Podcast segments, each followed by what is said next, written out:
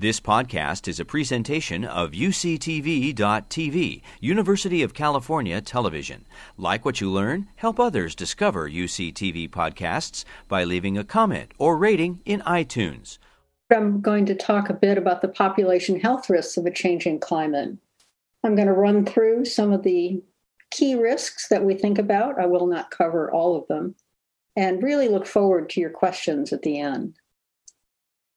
You all know the climate is changing. The figure on the left is one of the iconic figures from the Intergovernmental Panel on Climate Change, special report on warming of 1.5 degrees. The zero line is pre industrial temperatures. When climatologists look at temperatures, they basically use what we use in public health. They use z scores. They look at anomalies around a mean or around a baseline. And so you can see the zero line, you can see the increase in temperatures. These are measured increases in temperature.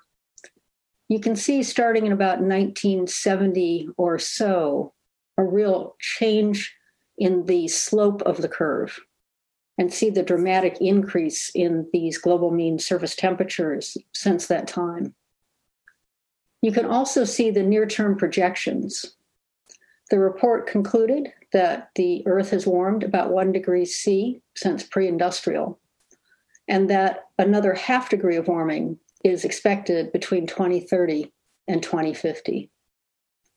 Of course, it's not just the mean, it's also the extremes. This year has seen really extreme heat waves. We've seen heat waves that are unlikely to ever have occurred without climate change, massive flooding events, and I don't think I need to mention wildfires. We're all far too familiar with those. Warmer air holds more water. What we've seen in the United States is that as temperatures have risen, there's been a 20% increase in heavy precipitation events.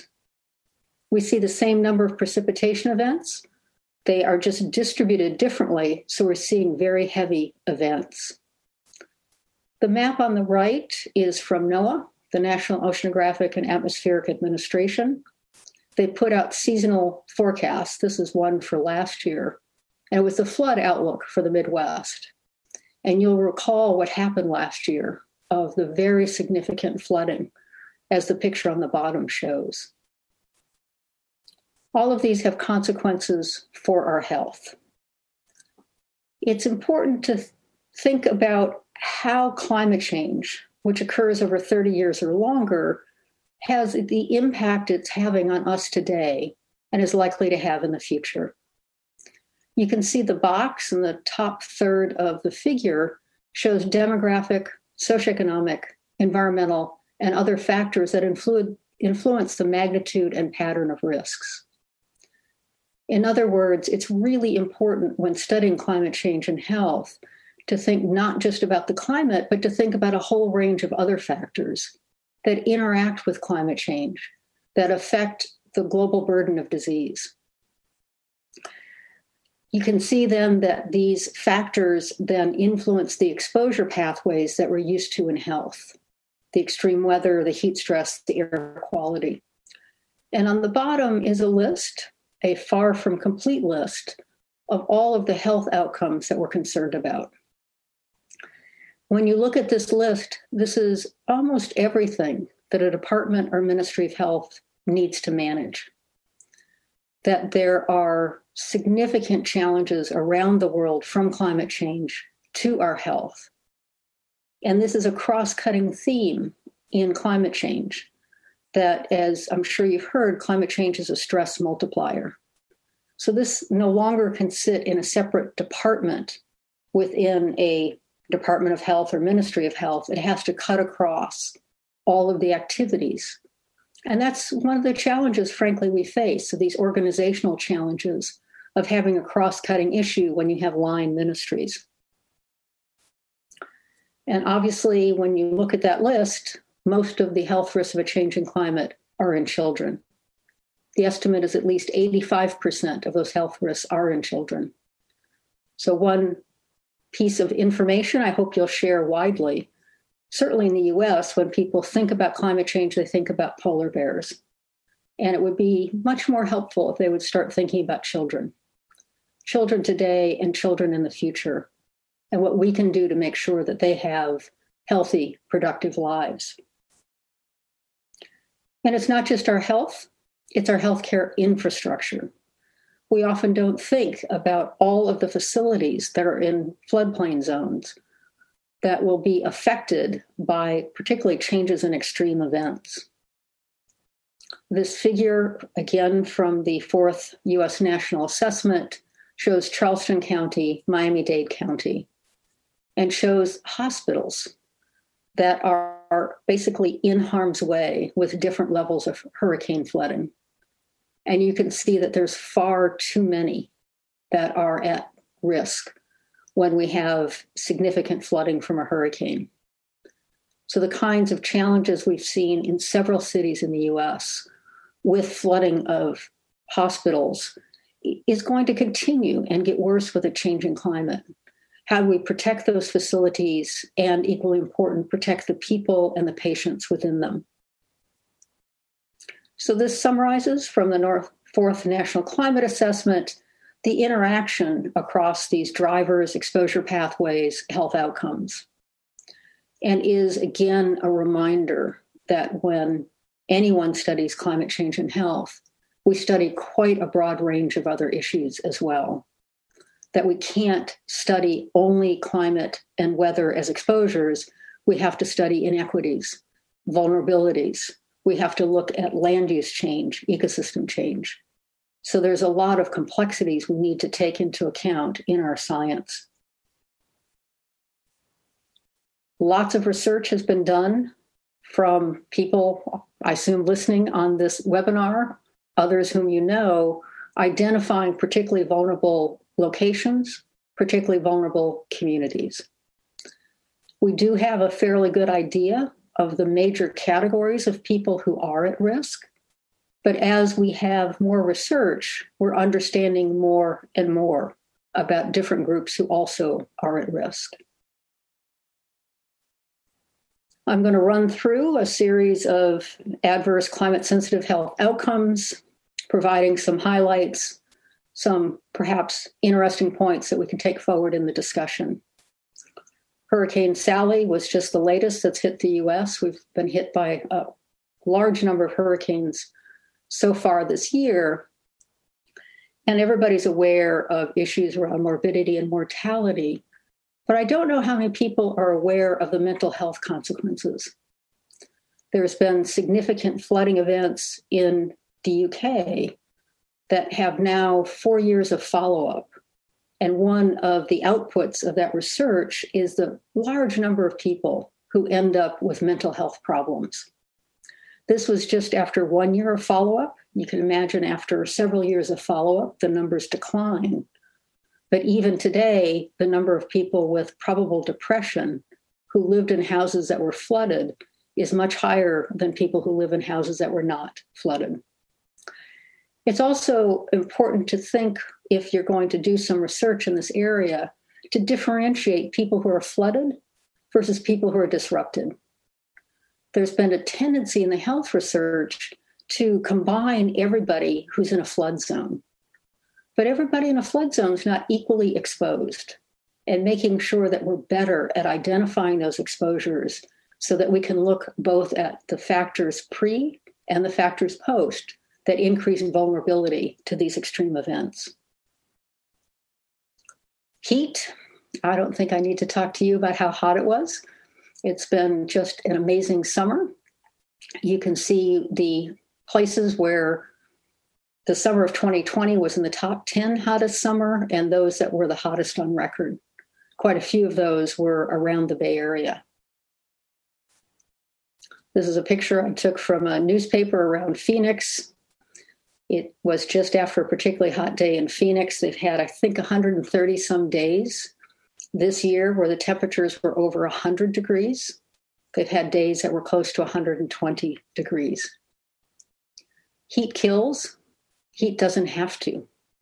Most heat related deaths are preventable.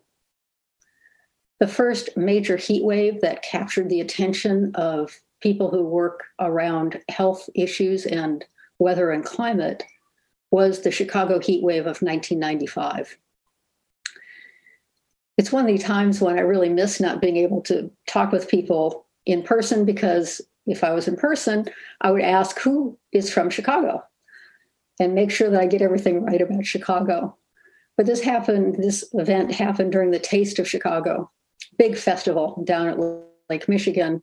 They've got carousel rides, they've got people who come in and perform, different kind of media, lots of food, of course, lots of activities for two weeks. And I could show you the graph. I could show you that when the heat wave started, within 24 hours, deaths started to rise. Overall, during this heat wave, there was just under 700 excess deaths. 700 more people died during this heat wave than would have died during a comparable period in the previous summer. But I show you this. This is a picture that was taken behind the coroner's office. This is three of the nine refrigerated trucks commissioned by the city from the people who brought in food for the Taste of Chicago to store all the bodies they couldn't put into the morgue. In 2003, there were heat waves in Europe, resulted in about 70,000 excess deaths.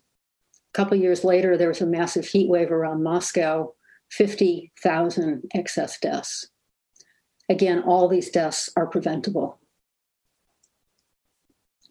And as I mentioned before, as we do more research, we're understanding there's more groups at risk than we expected. This is a recent uh, meta analysis systematic review that looked at exposure to heat and preterm births, both during heat waves and by temperature, clearly illustrating that pregnant women are at risk when temperatures go up. And public health really needs to step forward and make recommendations on what to do to help protect pregnant women during these hot periods. It's also babies. This is a very sad statistic from a newspaper article. It came out in 2018. If you look at the last paragraph, over 17 years, just under 840 children in the United States died from heat stroke when they were left in a car. The parents, with the best of intention, get to the store, the baby's fallen asleep. Many of you know what it's like to wake up a baby who's just fallen asleep. They just need to get a, a bit of milk. They run into the store and they don't understand how fast cars heat up. And they don't understand that babies physiologically can't manage that. These are totally preventable deaths with better education, much better awareness, and better warnings. Other issues with heat, there's really interesting work being done by Jenny Vanos at Arizona State University, looking, for example, at playground equipment. When I was growing up, most of the playground equipment was wood. Many of us had opportunities to go visit our primary healthcare providers for splinters and other things when playing on wood. And so all of this equipment's now plastic. And plastic gets really hot, particularly when you've got it on that black surface. So these pieces of equipment can get so hot that they can't you can't really touch them during a heat wave. So thinking about how we can have our children play outside and do so safely. Heat wave early warning systems save lives. They're really effective. And there's a lot more that can be done. Heat wave early warning systems are being implemented around the world. This is a heat action plan in Ahmedabad. It's an area of India that's quite close to Pakistan. It's very hot, it's very dry. I was a participant in one of the first meetings around this heat action plan. And we had an opportunity to meet with the local, one of the local hospitals. It's a very large city. And I'll just say that the folks in the hospital said that they'd had some issues with the neonatal ward during a recent heat wave. This is an unair conditioned hospital. The neonatal ward was on the top floor under a metal roof one of the actions that they took fairly immediately was reorganizing the hospital to put the neonatal ward somewhere where it would be much cooler. So when we think about adaptation to climate change, as I pointed out at the beginning, we need to think about a whole range of factors, and often reducing vulnerability is the first and primary action we need to take. Wildfires this shows that with hotter years and as the temperatures go up, there's more evapotranspiration from the soil. Soil gets drier, stresses the trees. Higher temperatures stress the trees. And when there's a lightning strike, we know what happens. So this just shows a dramatic increase across the western states. And of course, wildfire smoke is associated with diabetes, lung disease, heart disease, and a range of other adverse health outcomes. I'll also point out on the bottom is the air quality index, which only goes to 120. When we up here in Seattle, we're getting some of your smoke from California. Where I live, the air quality index was about 250. And I know that there were parts of the state of Washington where the air quality index was close to 300. Yours was much higher than that. So we're off the chart in terms of exposures and don't have a really good understanding of the magnitude of the burden it has on the exposed population. Again, if I was in person, I would ask everybody who's got allergies in this audience. Usually, it's interesting with the students. It should be at least a third or more, as you know, should have allergies. And some classes, all the students raise their hand, and some of them, none of them do. And I kind of wonder if they're just not willing to put their hands up. But anyway, as temperatures have gone up, our summers have gotten longer, and many of us celebrate the longer summer. Ragweed also celebrates the longer summer, and you can see that the change in the length of the ragweed season has increased, particularly in northern areas, by almost a month. We also know with higher carbon dioxide that grass produces more pollen. So we have much higher pollen concentrations, and those are just going to expect to increase. On the West Coast, we don't have poison ivy, but I put the poison ivy in anyway under higher carbon dioxide, the toxin in poison ivy also increases. So we're seeing a whole suite of changes for aeroallergens, all in directions that will make our lives and the lives of our friends and family somewhat more difficult in coming years.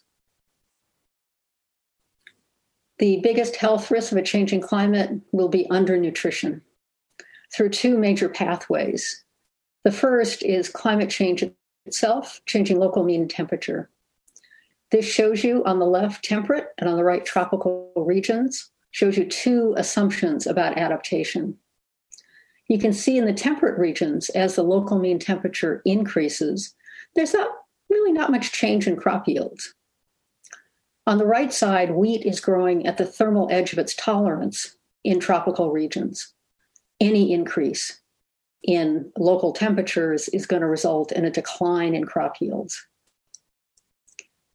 And that is shown clearly on the left. This shows yields for a whole range of crops, includes wheat and rice, the two major cereal crops. Shows you low and high emissions in 2030 and 2080, and shows a very large decline in crop yields. The right shows you that decline in access to food translates directly into stunting of children. So the projections are for quite a large increase in stunting. And as you know, it's not just that the children are short in stature, but it affects brain development, it affects the ability of children to learn, it affects their lifelong ability to have gainful employment. So these are lifelong consequences for not having access to sufficient food. The other major pathway is through higher carbon dioxide itself. That when you look at the plant kingdom, that plants bring in carbon dioxide from the atmosphere, they break it into carbon, which they then absorb and grow. There are three pathways by which plants undertake photosynthesis. The one used by 85% of all of our plants is labeled a C3 pathway, and these are C3 crops. These include wheat, rice, barley, potatoes, trees, and grasses. So, most of the plant kingdom. As you can see on here, as you have higher carbon dioxide, plants do grow faster. I read something in the media just a few days ago about how carbon dioxide is plant food. And it's true, plants grow faster. But that also means that plants have more carbohydrates in them, which may have implications for obesity. And at the same time, it really reduces the nutrient density of those plants. You can see that protein declines about 10%, micronutrients about 5%, and B vitamins about minus 30%. This is critically important because there's about 820 million people in the world who are food insecure. There's 2 billion people who have micronutrient deficiencies, including about 1.5 billion women and girls who've got iron deficiency anemia.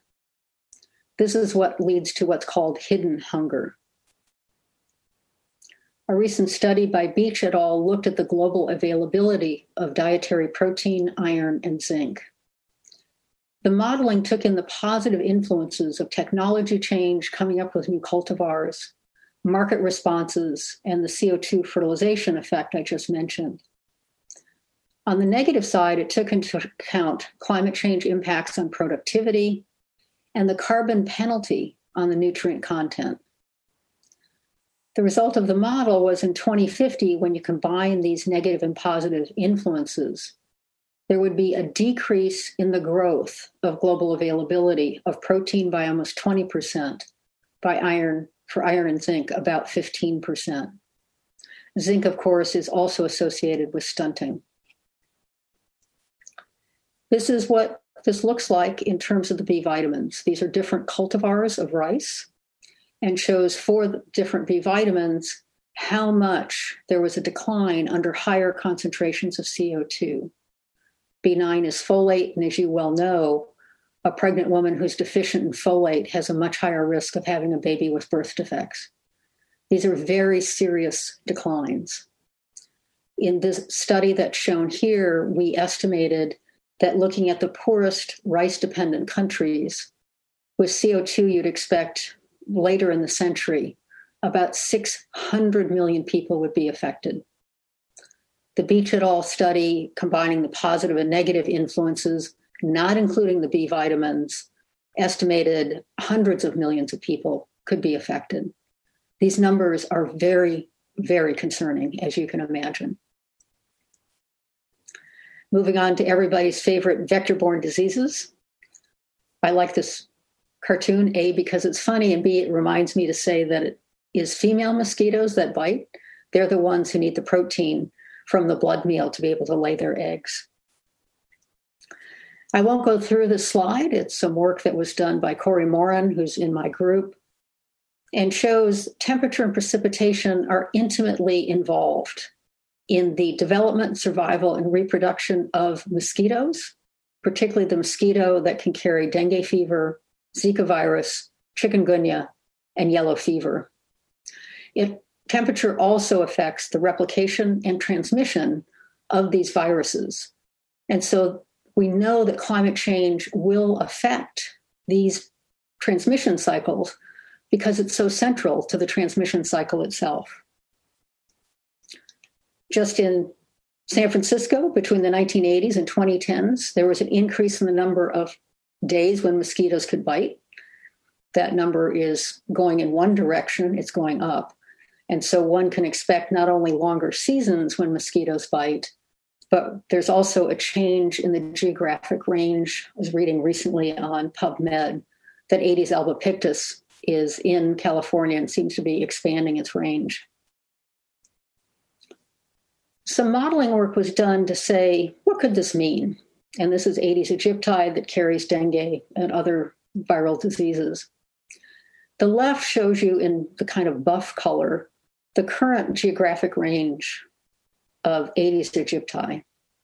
This is modeled because, frankly, our vector control programs, our mosquito surveillance programs, really aren't all that great for us to tell us exactly where we have Aedes aegypti. And so you can see the current suitability, and you can see in the rust color the suitability towards the end of the century. I live up in Seattle, and we're very clearly in an area where we could see Aedes aegypti towards the end of the century. But the presence of the mosquito doesn't necessarily mean you're going to have disease.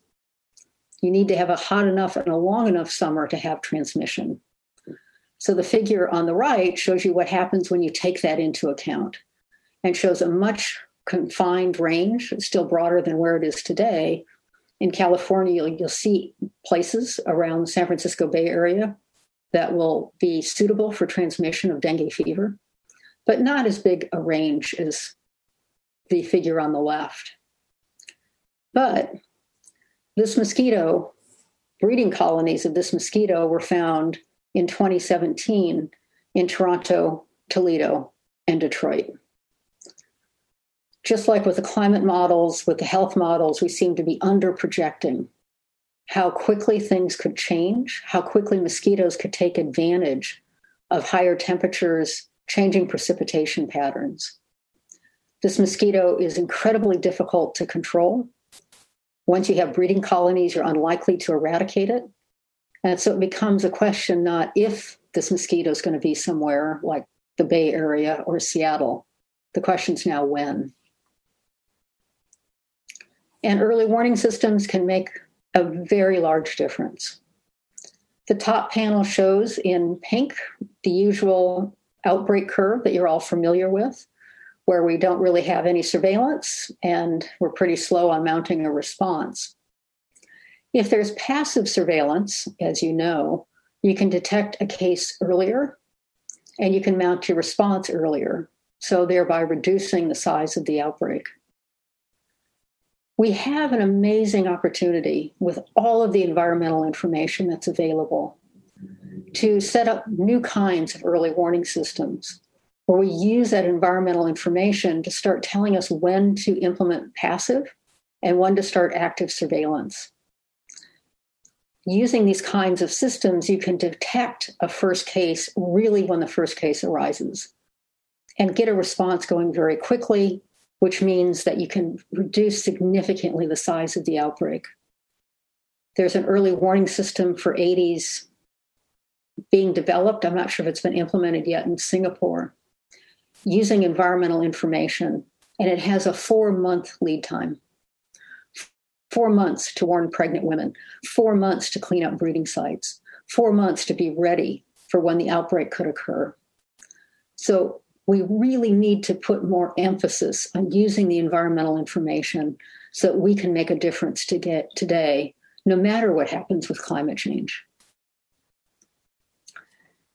I wanted to spend a minute on this. It's another iconic figure from the IPCC special report on warming of 1.5 degrees. For each of these figures, the zero is pre industrial temperatures. And you can see on the left the increase in global mean surface temperature.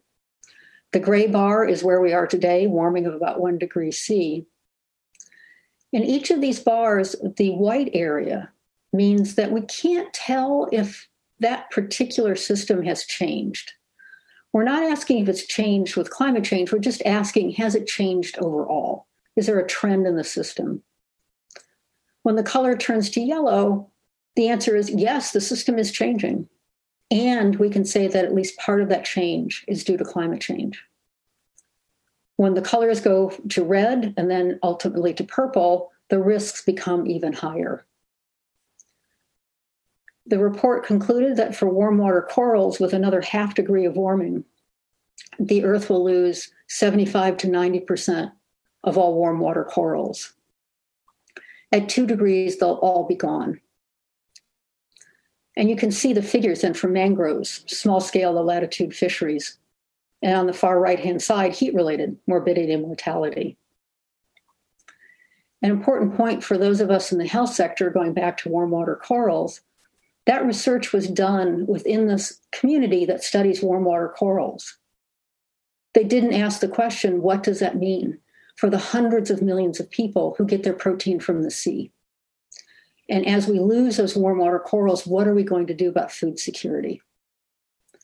And as you look across all of these figures, they all have impacts on our health and our well being.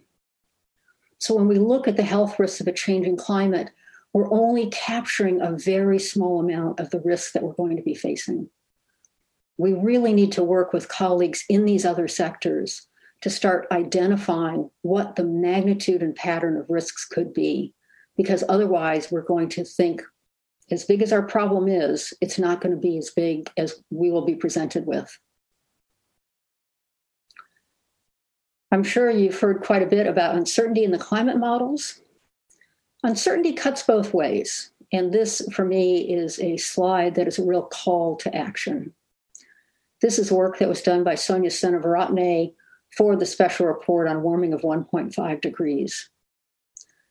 She looked at a range of climate models. In every single climate model, the Earth had warmed to 1.5 degrees. There's no uncertainty in that. All the models have warmed to 1.5 degrees. She then looked at the one hottest day in the year. The left hand figure shows you the lower quartile of the climate models. So, with another half degree of warming in the lower quartile of the climate models, we wouldn't see much at all in the United States. We could really do quite well with another half degree of warming.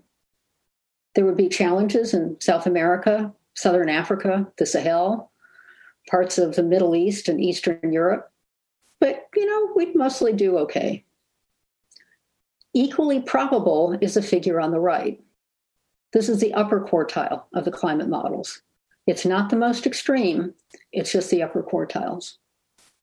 So, with another half degree of warming, sometime between 2030 and 2052, the United States could be in a three degree world.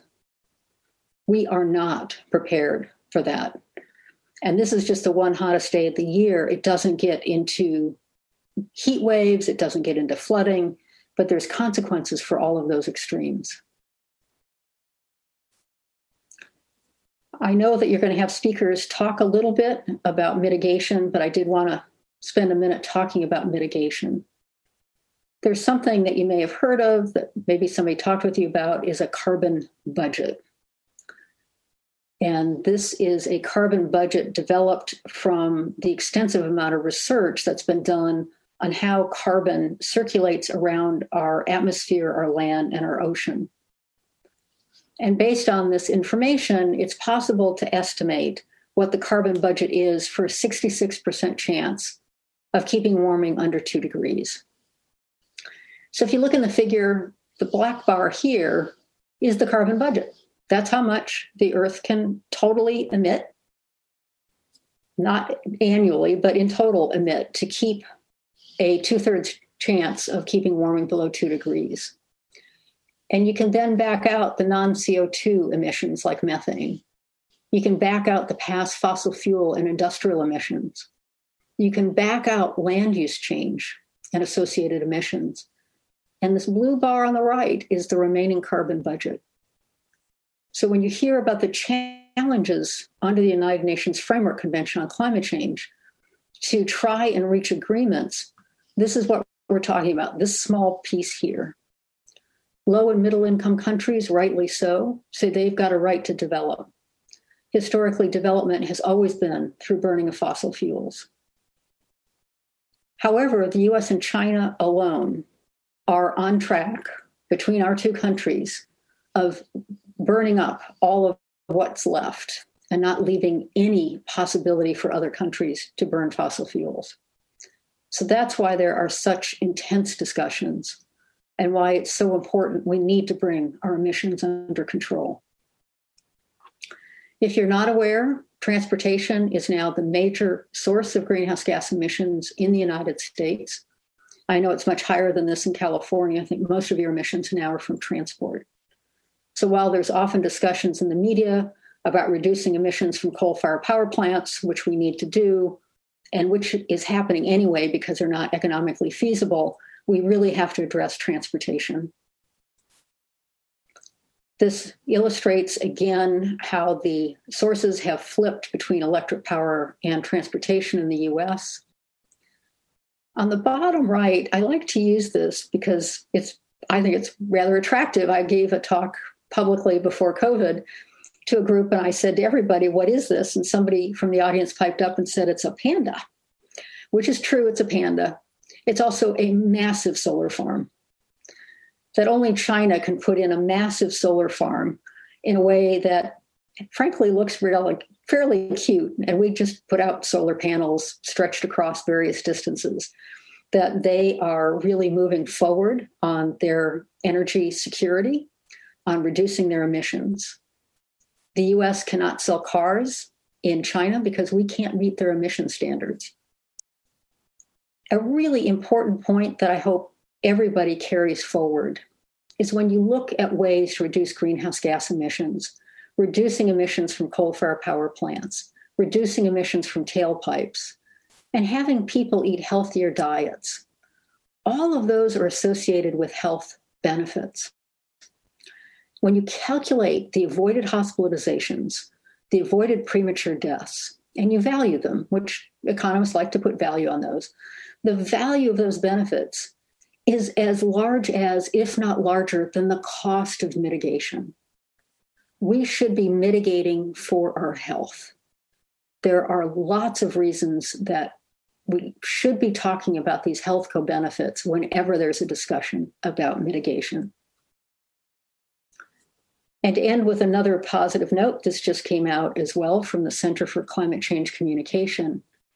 78% of the adults in the United States would like to know more about climate change. You can see the patterns uneven, as you would expect, but you can also see, see from the scale that almost everywhere in the US, the majority of people want to know more about climate change. They want to know more about what it means for them what it means for their families, and what kinds of actions they could take.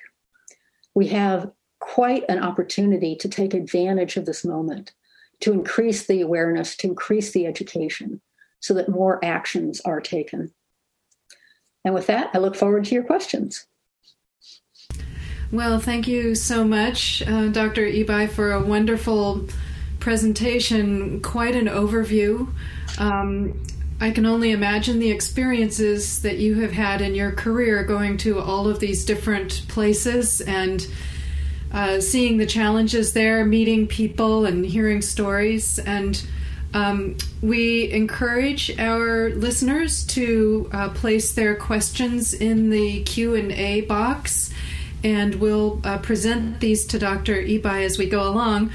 But I'd like to start just really with um, a personal question about the work that you've done because we have a number of people who've been participating in our program who are interested in developing careers in public health or climate health. And um, there are certainly opportunities that did not exist even five years ago, much less 25 years ago, and more being recognized all the time. So I thought I would just start by asking if you could tell us about one experience that you had in your work going to a particular place and um, meeting the challenges, uh, meeting people and the challenges that were occurring for them, and something that left a profound impression on you that really helped you to understand the value and importance of your work. Does does anything what comes to mind right away when I ask a question like that? It's been a few experiences. I'll have to select one. But before I do that, I want to say something that is uh, probably one of the more negative things I'll say during this time we have together. Is more negative? Fun. Sorry? Is more negative? There's almost no funding. Yeah. And it's a good time for people to start getting into this because I think it's going to start shifting. But when you look at the National Institutes of Health, which would be the place that this research would be funded in the US, the funding is less than 0.04% of their budget and falling. When you look at Europe, it's going to change this year because there's going to be a European framework program that will have a component on climate change and health.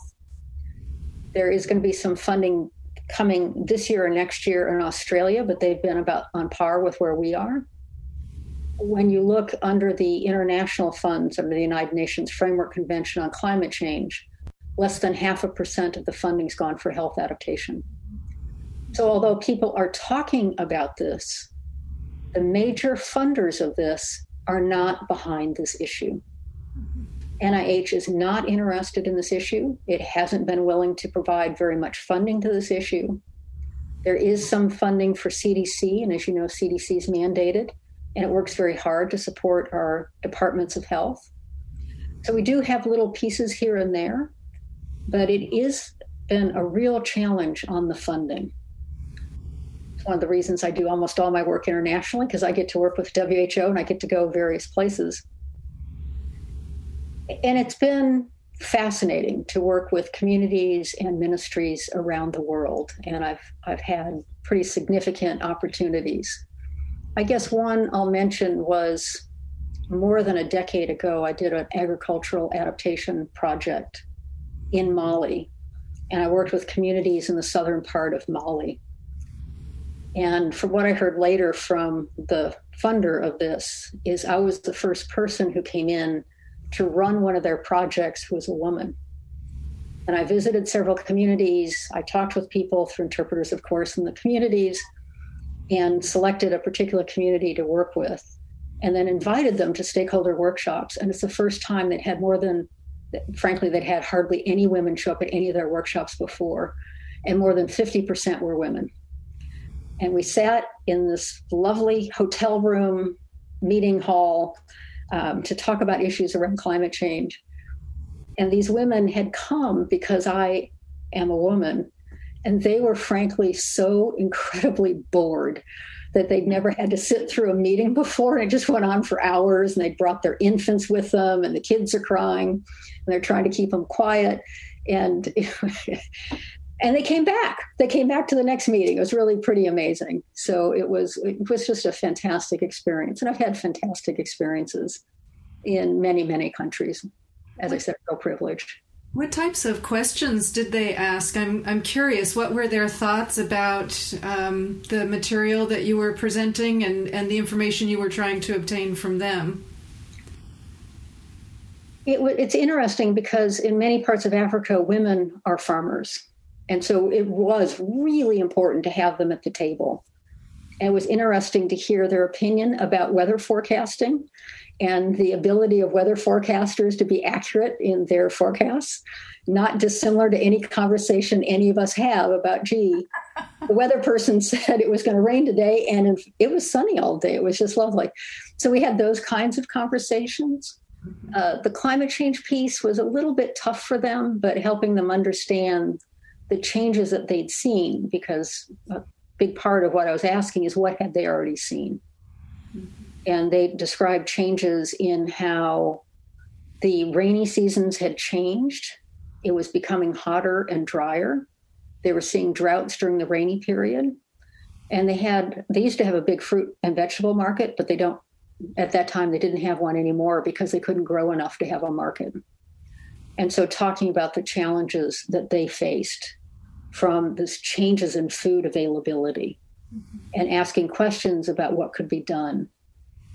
In common with almost everywhere I've worked, they wanted to make a difference, really, really wanted to make a difference. I had an agronomist with me who was saying if you put in rock lines, then you can save some of the moisture. How do we do that? Explain to me how I build one that there was so much enthusiasm for really taking on and trying to change the situation that they were in. And so almost all of these meetings I've had with groups have been very inspirational. Yes, and uh, that really ties in with what you were talking about um, with respect to our food supply in the future, and not only what will happen with the changing nutrition of the crops, but also the ability to grow the crops. And certainly with the hurricanes that we've had, and just this last one that really hit um, Guatemala and Belize hard, um, farmers who are trying to make ends meet um, are really being uh, hammered. And if their fields flood, that may be it for them. Um, so, lots of challenges, not only with just the elevated CO2 in the atmosphere, but also with some of these severe weather events in having such a profound effect on these families to grow their own food supply. Yeah, and that ties in with the flooding issue that we know from studies in several countries that when you have these big events, that uh, suicide rates go up amongst farmers. Suicide rates went up in the U.S. with that massive flooding because people lost farms that had been in their families for a hundred years or more. Mm-hmm.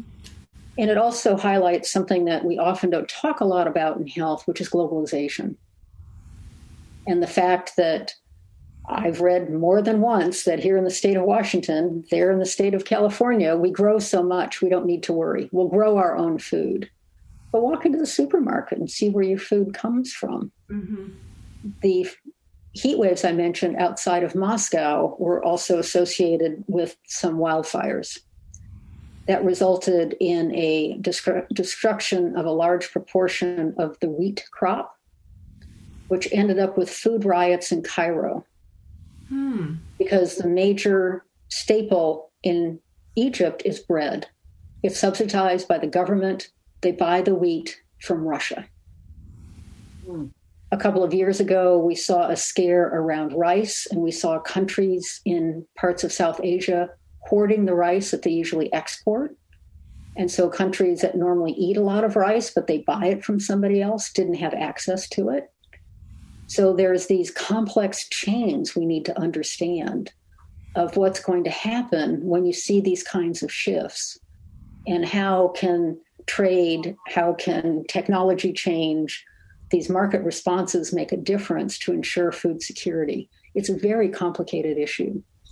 You've mentioned early in um, in your presentation the um, need for interconnection of the ministries and departments that and that we have been largely um, addressing these issues both in terms of their separate impacts but also siloed in departmental responses. Um, and you mentioned that early on, and it particularly ta- speaks to what you've just said now because of the interconnection, and that a problem here is going to um, spiral into a whole series of other things in different areas.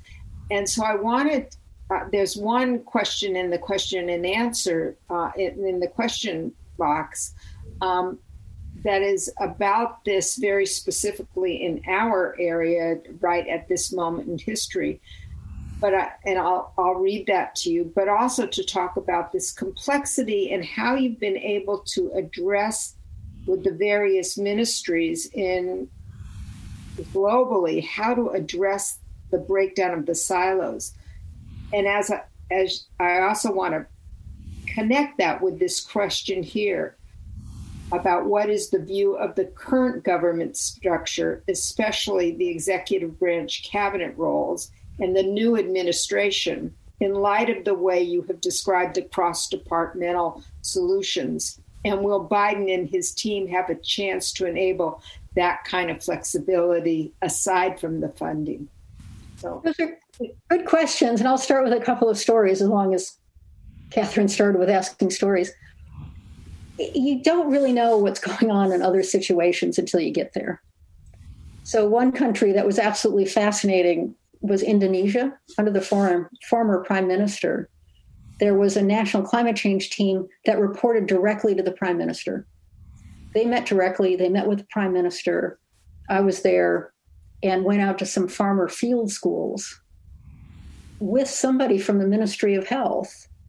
And the there's a real issue in some of the islands. Indonesia is twice as wide as the United States. 1,200 islands, 10,000 islands, I forget, it's huge, right? But much wider than the United States. And particular area, there's saltwater intrusion into rice paddies, the paddies. And paddies don't tolerate rice. So the rice crops really go down. So we're out there with the farmer field school talking about what they can do about this saltwater intrusion, but the farmers were bringing up health issues as well. And my colleague that I was working with in the Ministry of Health said, right. So now, as part of the farmer field school, they're doing some health training. And so there's this integration across the various ministries that you don't see in lots of different places. Hmm. And so some countries do this. It's part of their culture, part of their society, part of what has evolved historically from various directives in the government. And then I was in, I helped WHO run a workshop in the foothills of the Himalayas, and we had representatives from all around the area. And at uh, one point, we were asking all these representatives to go make a pledge of what are you going to go back and do after you've had this workshop And the people from Bhutan said, I'm just going to walk down the street and talk to the people in these other ministries so that we can work together. And the person from India said, There's 15 different ministries I need to talk with. And you just get a sense of the constraints are really significant in some places, which is a very long lead into the question. And in the United States in 1990, there was a Global Change Research Act. That act created the US Global Change Research Program, and it is mandated by law to coordinate activities across 13 federal agencies that work on global change issues, including climate change. And it was the 13 they designated at the time. There's some that I think they should add to that. But the USGCRP is its official coordination me- mechanism. And um, USGCRP is formed of people from those 13 agencies that are put into this particular program office to work together. And they've got working groups on health that has been very active. It's NIEHS, CDC, and NOAA have been leading that particular working group. And so they coordinate on a range of activities. They talk about their research plans, they talk about how to coordinate them. So we do have that mechanism in the US. There are obviously constraints under different administrations on the level of emphasis they put on various activities. There's different research priorities under different administrations, but we have something in place that when President Biden becomes President Biden, is there to work with. Well, let's expand that a little bit. If money were no object and everybody agreed happily with your assessment and that of your scientific colleagues, what would be your dream way of addressing all this? Would it be through an international organization with uh, sub country organizations underneath it, or would it be community led? Or given the complexity of all of these pieces that you've described, whether um, having to do with infrastructure and San Francisco airport going underwater before too long, or academic health centers being able to handle large numbers of people in a pandemic, or um, food supply, um, caring for pregnant women, all of these things, vector borne diseases. What would be, do you have in mind an optimal way that we could coordinate efforts to address this? It's a good question the United Nations Framework Convention on Climate Change has all kinds of agreements. Everybody focuses on their agreement on mitigation, but they've got really significant agreements around adaptation. And I could go through some of them, but frankly, it gets, it's very bureaucratic. And if you could define uh, mitigation and adaptation again for us, please. Mitigation is reduction of greenhouse gas emissions, and adaptation is for coping with the consequences of greenhouse gas emissions. It's proactive, it's reactive, hopefully more proactive than reactive. Part of the agreement of one of the agreements under UNFCCC, United Nations Framework Convention on Climate Change, is that every country has what are called nationally determined contributions. This comes out of this agreement. And in this, every country says, What are my emissions of greenhouse gases what am I going to be doing to reduce those emissions? And what am I going to be doing with respect to adaptation? Adaptation and mitigation are two primary policy options. As part of that adaptation, the countries have all agreed to have national adaptation plans. So when you go into countries, they all have climate change teams. And they are developing national adaptation plans that integrates across all of their ministries. Health has not been deeply engaged in this for a whole range of reasons. A big one's been the funding. There's other reasons as well, but health is now becoming much more engaged in the national adaptation planning. And so you really need that at the national level. For big countries like our own, you need it at regional and state levels. And what you need is basically a matrix that over the short term, there's never going to be sufficient training available to get somebody trained on climate change and health in every single department of health in the US. in every single agricultural unit in the US, right? There, you start thinking about how many people will have to have better understanding. It's massive. And so there were several publications from the National Academies of Science. Um, our climate choices, I think it was called Our Climate Choices. And one of them was on adaptation. And one of the clear con- conclusions from that is that we need to have people who understand this issue and we need to have them be available for everybody to be able to take up. We can't push climate change down into every level. We have to have a way to have people who really understand the climate models come and talk with the rest of us about what do the climate models have to say. On the regional level, what I would really like to see are centers of excellence. Under NOAA, the National Oceanographic and Atmospheric Administration, there are RISA programs the Regional Integrated Science for Assessment. I think there's 14 ish in the US. And these are mandated to integrate across issues and have stakeholders deeply involved in setting the research questions, being involved in the research, and then taking the research up. So when you have a RISA, there used to be one here, it's now in Oregon there is all this engagement with their stakeholders. What is it that you need? And there are climate scientists involved, there's agronomists involved. You have the people involved in this group so that you can have that co creation we talk about in terms of conducting our research. And you know what you're doing is going to be useful, usable, and used. And that's the ultimate goal. And mm-hmm. thinking about how to set up some of these equivalent of a RISA so that we can have these discussions across all the sectors. Most of the RISAs are based in universities and require, you know, you've got the climatologists, you've got several of them have health, not all of them have health, but you, you can think about how that could then make a difference to provide the information you need. But also through the academics, you can have that connection to people who are doing, for example, the climate science research to inform the kinds of questions that you're going to engage with with stakeholders. Mm-hmm. Well, that's um, that's very helpful. Thank you. And I'll just mention that um, our first speaker in this series, um, Richard Jackson. Um, mentioned that he uh, just in the couple days before we started this series, and he spoke at the um, first session, that he had been at the National Academy of Medicine, which um, for our learners here, our participants, is an organization that can have some pretty hefty conversations about priorities for science and health in the United States.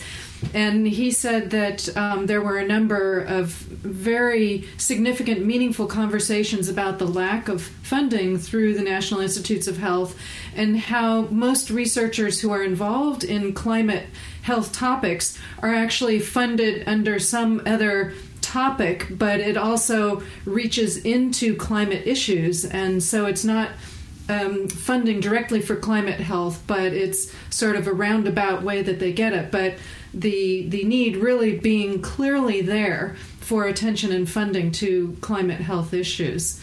Um, we do have some. Sorry, go ahead. For just a second, is that when I look at the colleagues who've come into the field over the last few years, most of them are going to schools of geography. Uh-huh. Very they may be trained in health, but they're going into schools of geography mm-hmm. because you have a higher teaching load, but you also have a bigger proportion of your salary covered. so not like schools of public health where we all have to pay for our own dinner and that of everyone that we're trying to support, our students, our staff, and others, that they don't have to do that. And so the amount of work being done now in schools of geography is growing quite a bit. Hmm, very interesting. Well, I'll bring up one more um, question from our audience. Is actively reducing the world's population even allowed to be part of the discussion?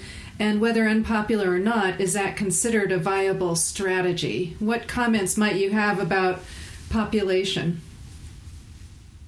Paul Ehrlich did a great job selling his book. Lots of people read The Population Bomb. If you look at the current demographic situation in the world, that outside of India, I don't think there's any middle income country, and there's certainly no high income country whose population is growing. That when you look at fertility rates, it wasn't that long ago that South Korea was a developing country. Its fertility rate is the same as Italy. They're looking at beyond rapid aging, that their population is going to decrease incredibly significantly. So India is still growing. When you look at the fertility rates in the low income countries, they've dropped dramatically. Mali, many of the countries in Africa, fertility rates were around seven, and they're dropping now. I think they're down somewhere between three and four. So they've Why had that? Education of women is the number one factor is education of women. And so people bring this issue up, but in fact, the population is not increasing all that rapidly. And the issue is when you think about the low income countries of can we make sure that people have food and water security? Can we make sure they've got economic security? And if we have education of women, then we'd see a much further decline in population than anything else that we could do.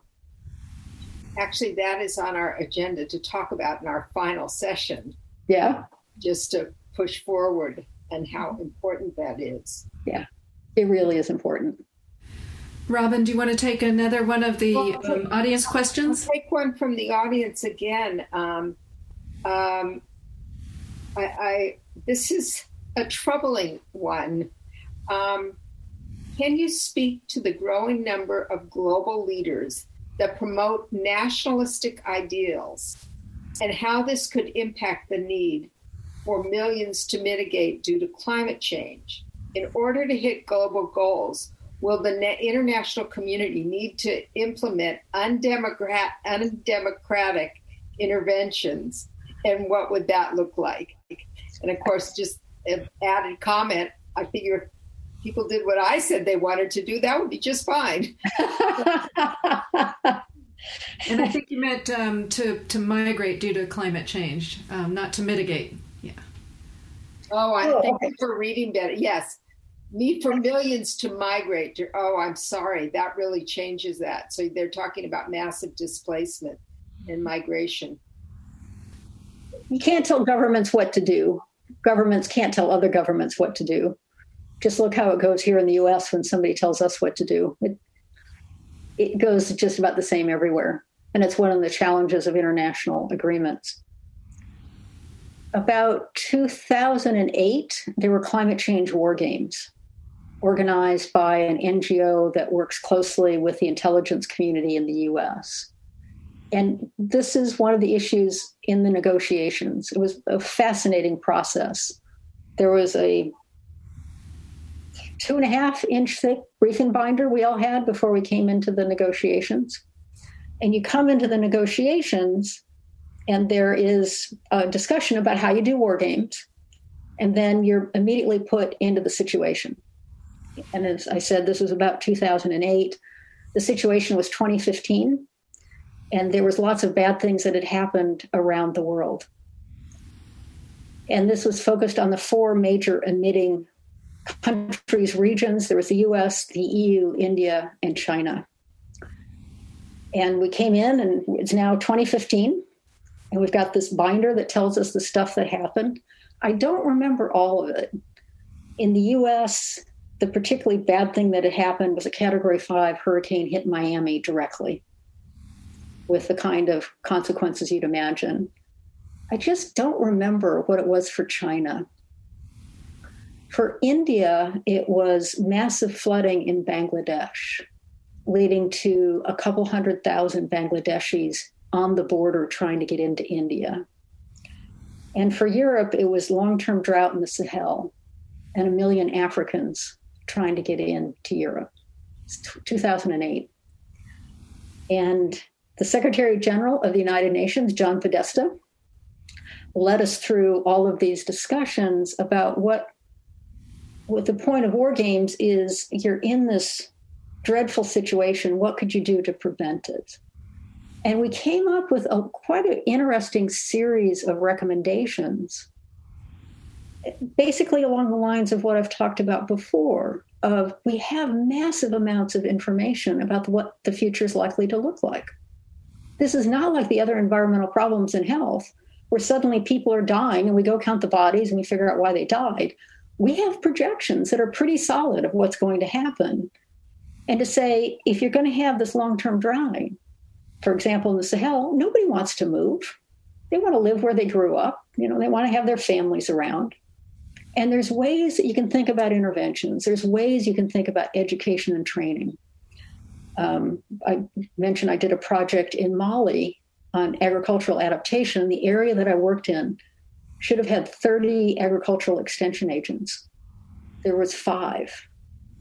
There weren't enough people to work with the farmers about here's the cultivars, here's the technologies, here's what you can do to improve your crop yields.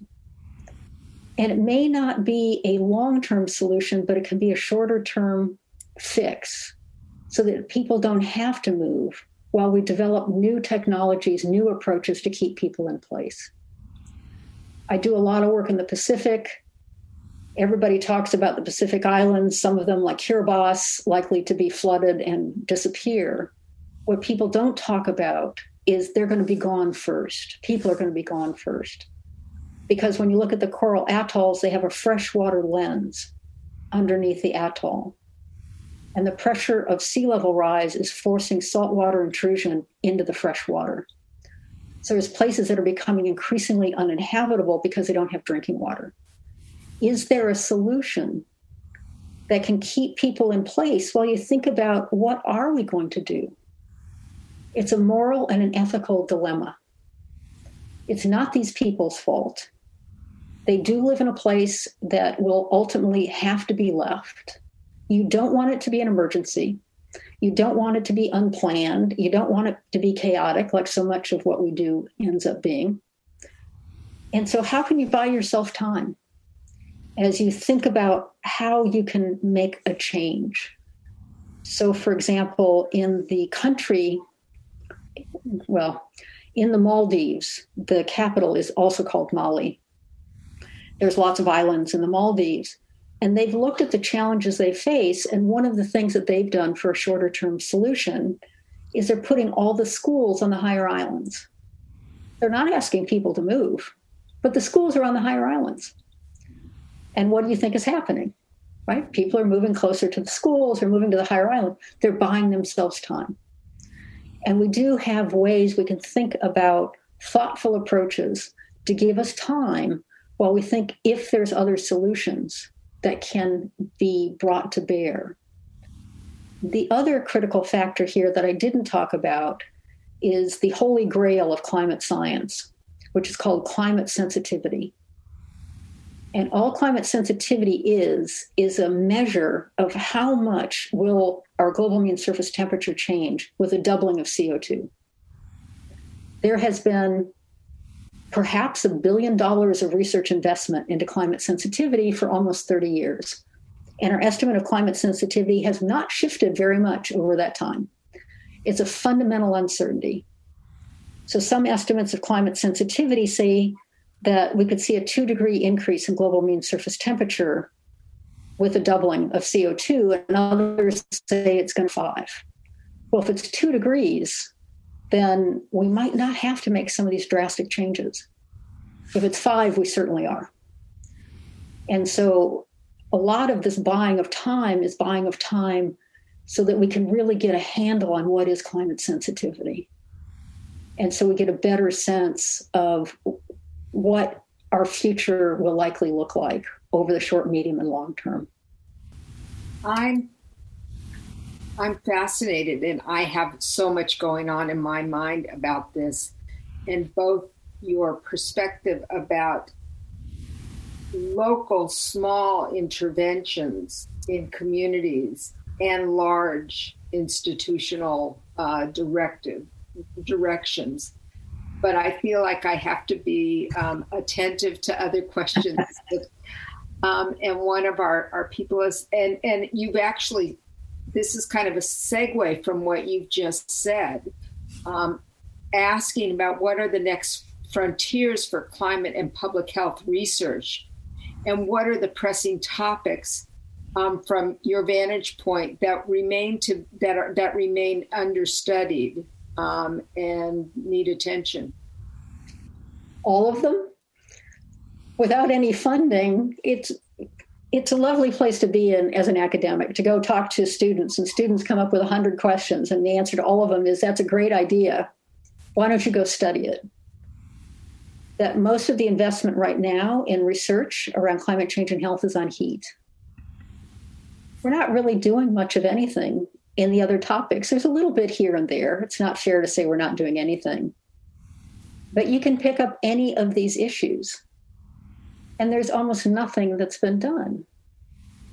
I, with a student, I wrote a book chapter, year two, three, I don't know, time goes by, on, on cancer and starting to think about this intersection of weather patterns and cancer, everything from skin cancers, because people change their sun behavior when there's longer summers, to what does it mean to have different kinds of exposures it was the first time anybody's pulled that topic together.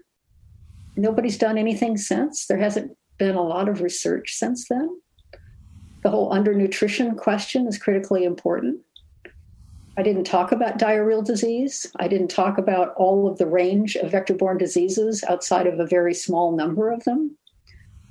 So, as you explore this, you just find out there's just a very, very long list of questions and answering which is the most important is interesting of do i answer it locally?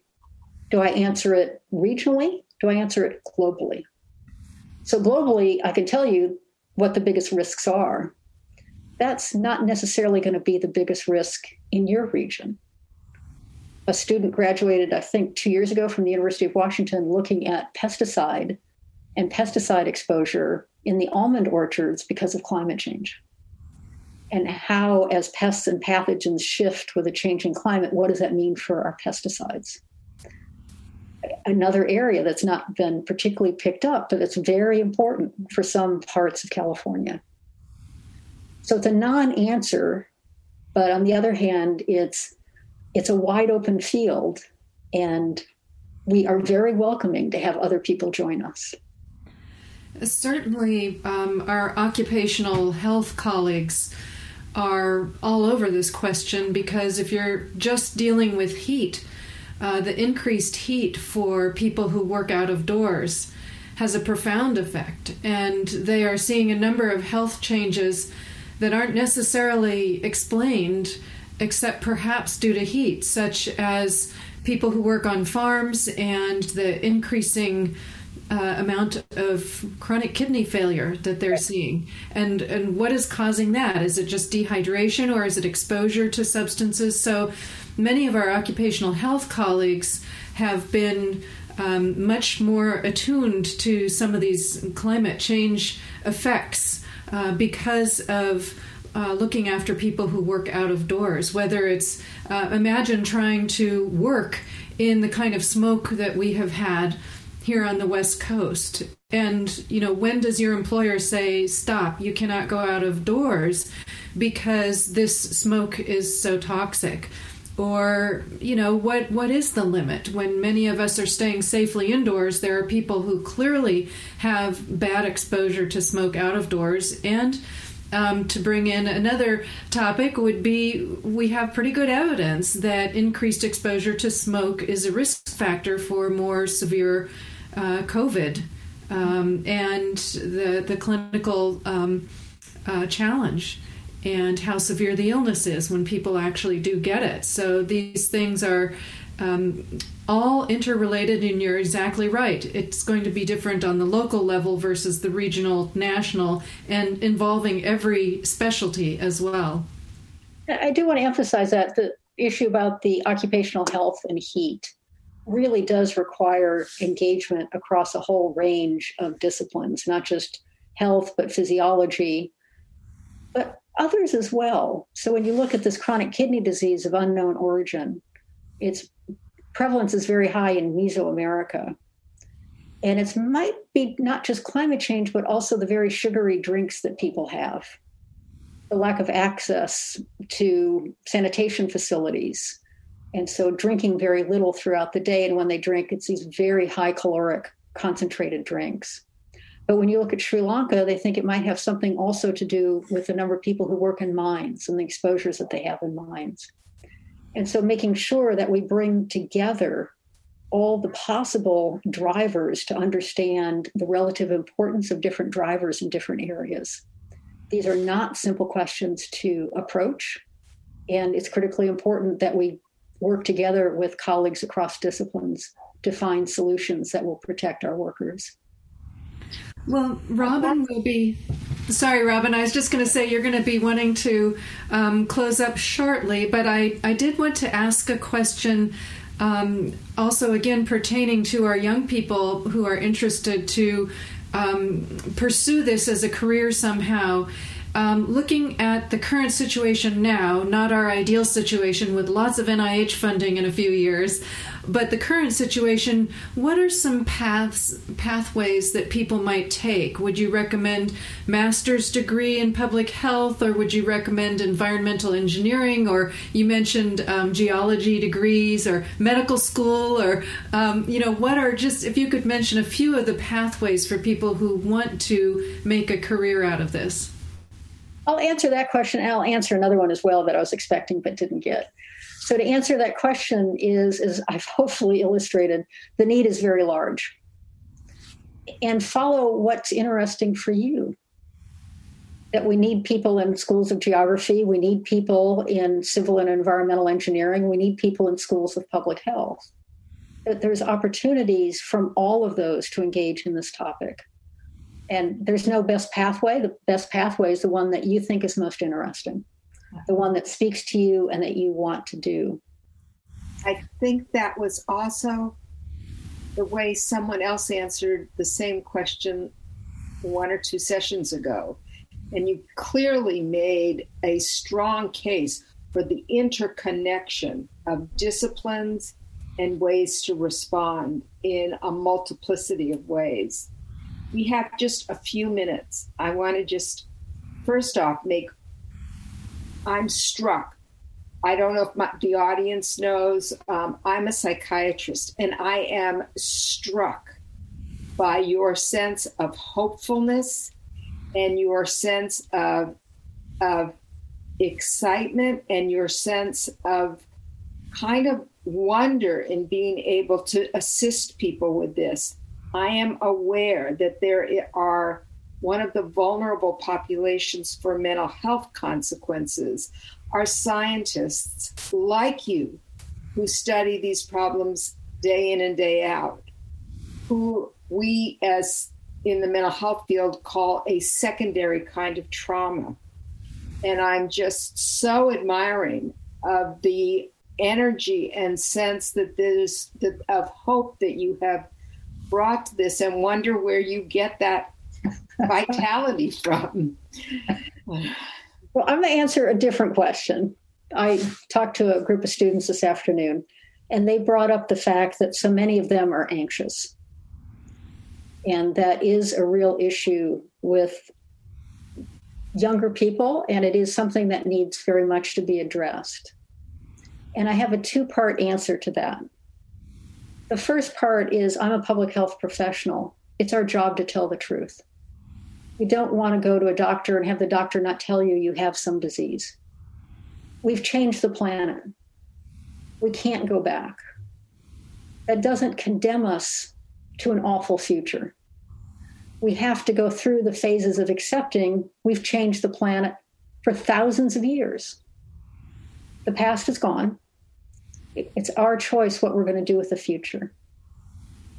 And the second part of that is there are millions of opportunities to volunteer. I live in King County. Every other year, King County has Green Globe Awards. I went to the awards a year and a half ago. They give it to a dozen individuals, organizations. We've got groups cleaning up rivers.